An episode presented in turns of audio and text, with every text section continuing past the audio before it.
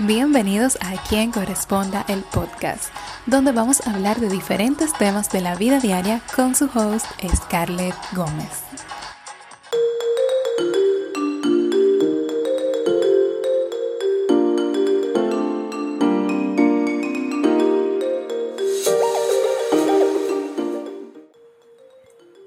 Y antes de comenzar, un pequeño disclaimer.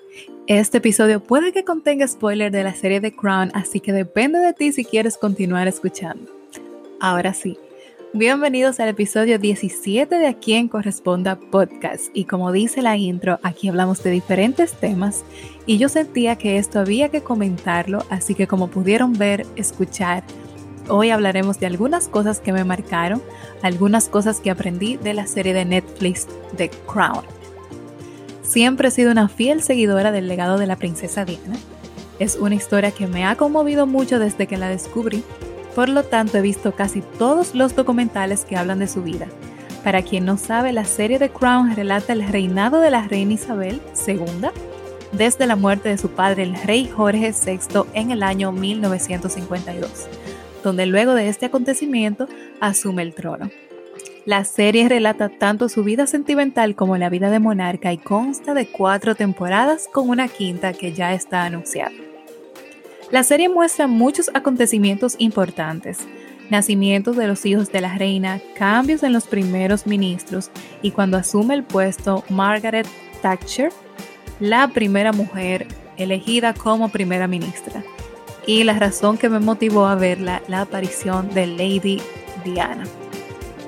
Pero hay varias cosas que me sorprenden y que pienso que son dignas de reflexionar como costumbres, sucesos y demás. Bien sabemos que es una serie, no un documental, y así lo dejan claro sus productores, y de ser así sabemos que pueden existir varias cosas adulteradas para mantener nuestro interés. Yo siempre he mantenido mi opinión sobre el príncipe Carlos y cómo no supo manejar su matrimonio, pero al ver la serie he tenido sentimientos encontrados me hace sentir que ambos fueron víctimas de las supuestas costumbres de la familia real. Y digo supuestas porque no sabemos si lo que dicen es totalmente cierto. Me explico. Si han visto la serie y para los que no, se puede ver que en aquella época, no sé si aún sigue siendo así, el matrimonio se veía como un lazo irrompible. Incluso el divorcio generaba una cierta exclusión social y se le impedía a las personas volverse a, casar a menos que su expareja estuviese muerta. Por tanto, respeto al matrimonio, se puede ver que incluso en el matrimonio de la reina, al ella descubrir infidelidades del príncipe Felipe, siempre recalcaba que el matrimonio, perdón, el divorcio no era una opción. O sea, ella prefería callar y move on.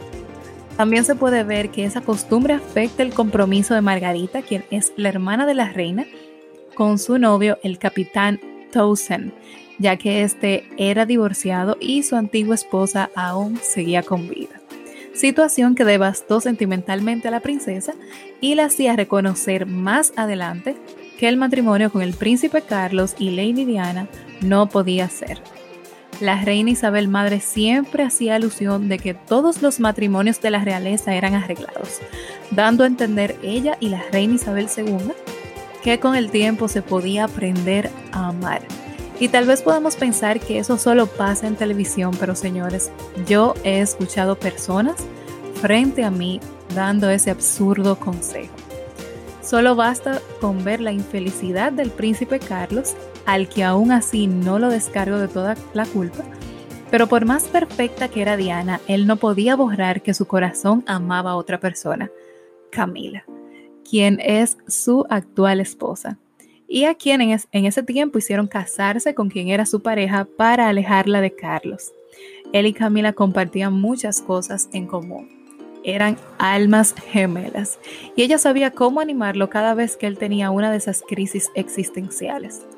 Pero a pesar de todo, considero que no era la forma de sobrellevar el matrimonio. Podemos ver que desde que inició ese compromiso, la princesa Diana comenzó a tener desórdenes alimenticios. Incluso, ella llega a descubrir un brazalete que el príncipe mandó hacer con las iniciales de los sobrenombres de él y Camila, cosa que ella descubre luego de una comida que tiene con Camila, donde ella saca a relucir todas las cosas que ella sabe de Carlos y que Diana no. Ustedes se imaginan ese espectáculo de salir a comer con la ex y amor imposible de tu pareja por sugerencia de él, porque yo no. Yo la verdad sigo pensando que se cometió totalmente un atropello en contra de la princesa, la falta de apoyo, de respeto que recibió son totalmente inaceptables y peor aún que sea por reglas de un sistema.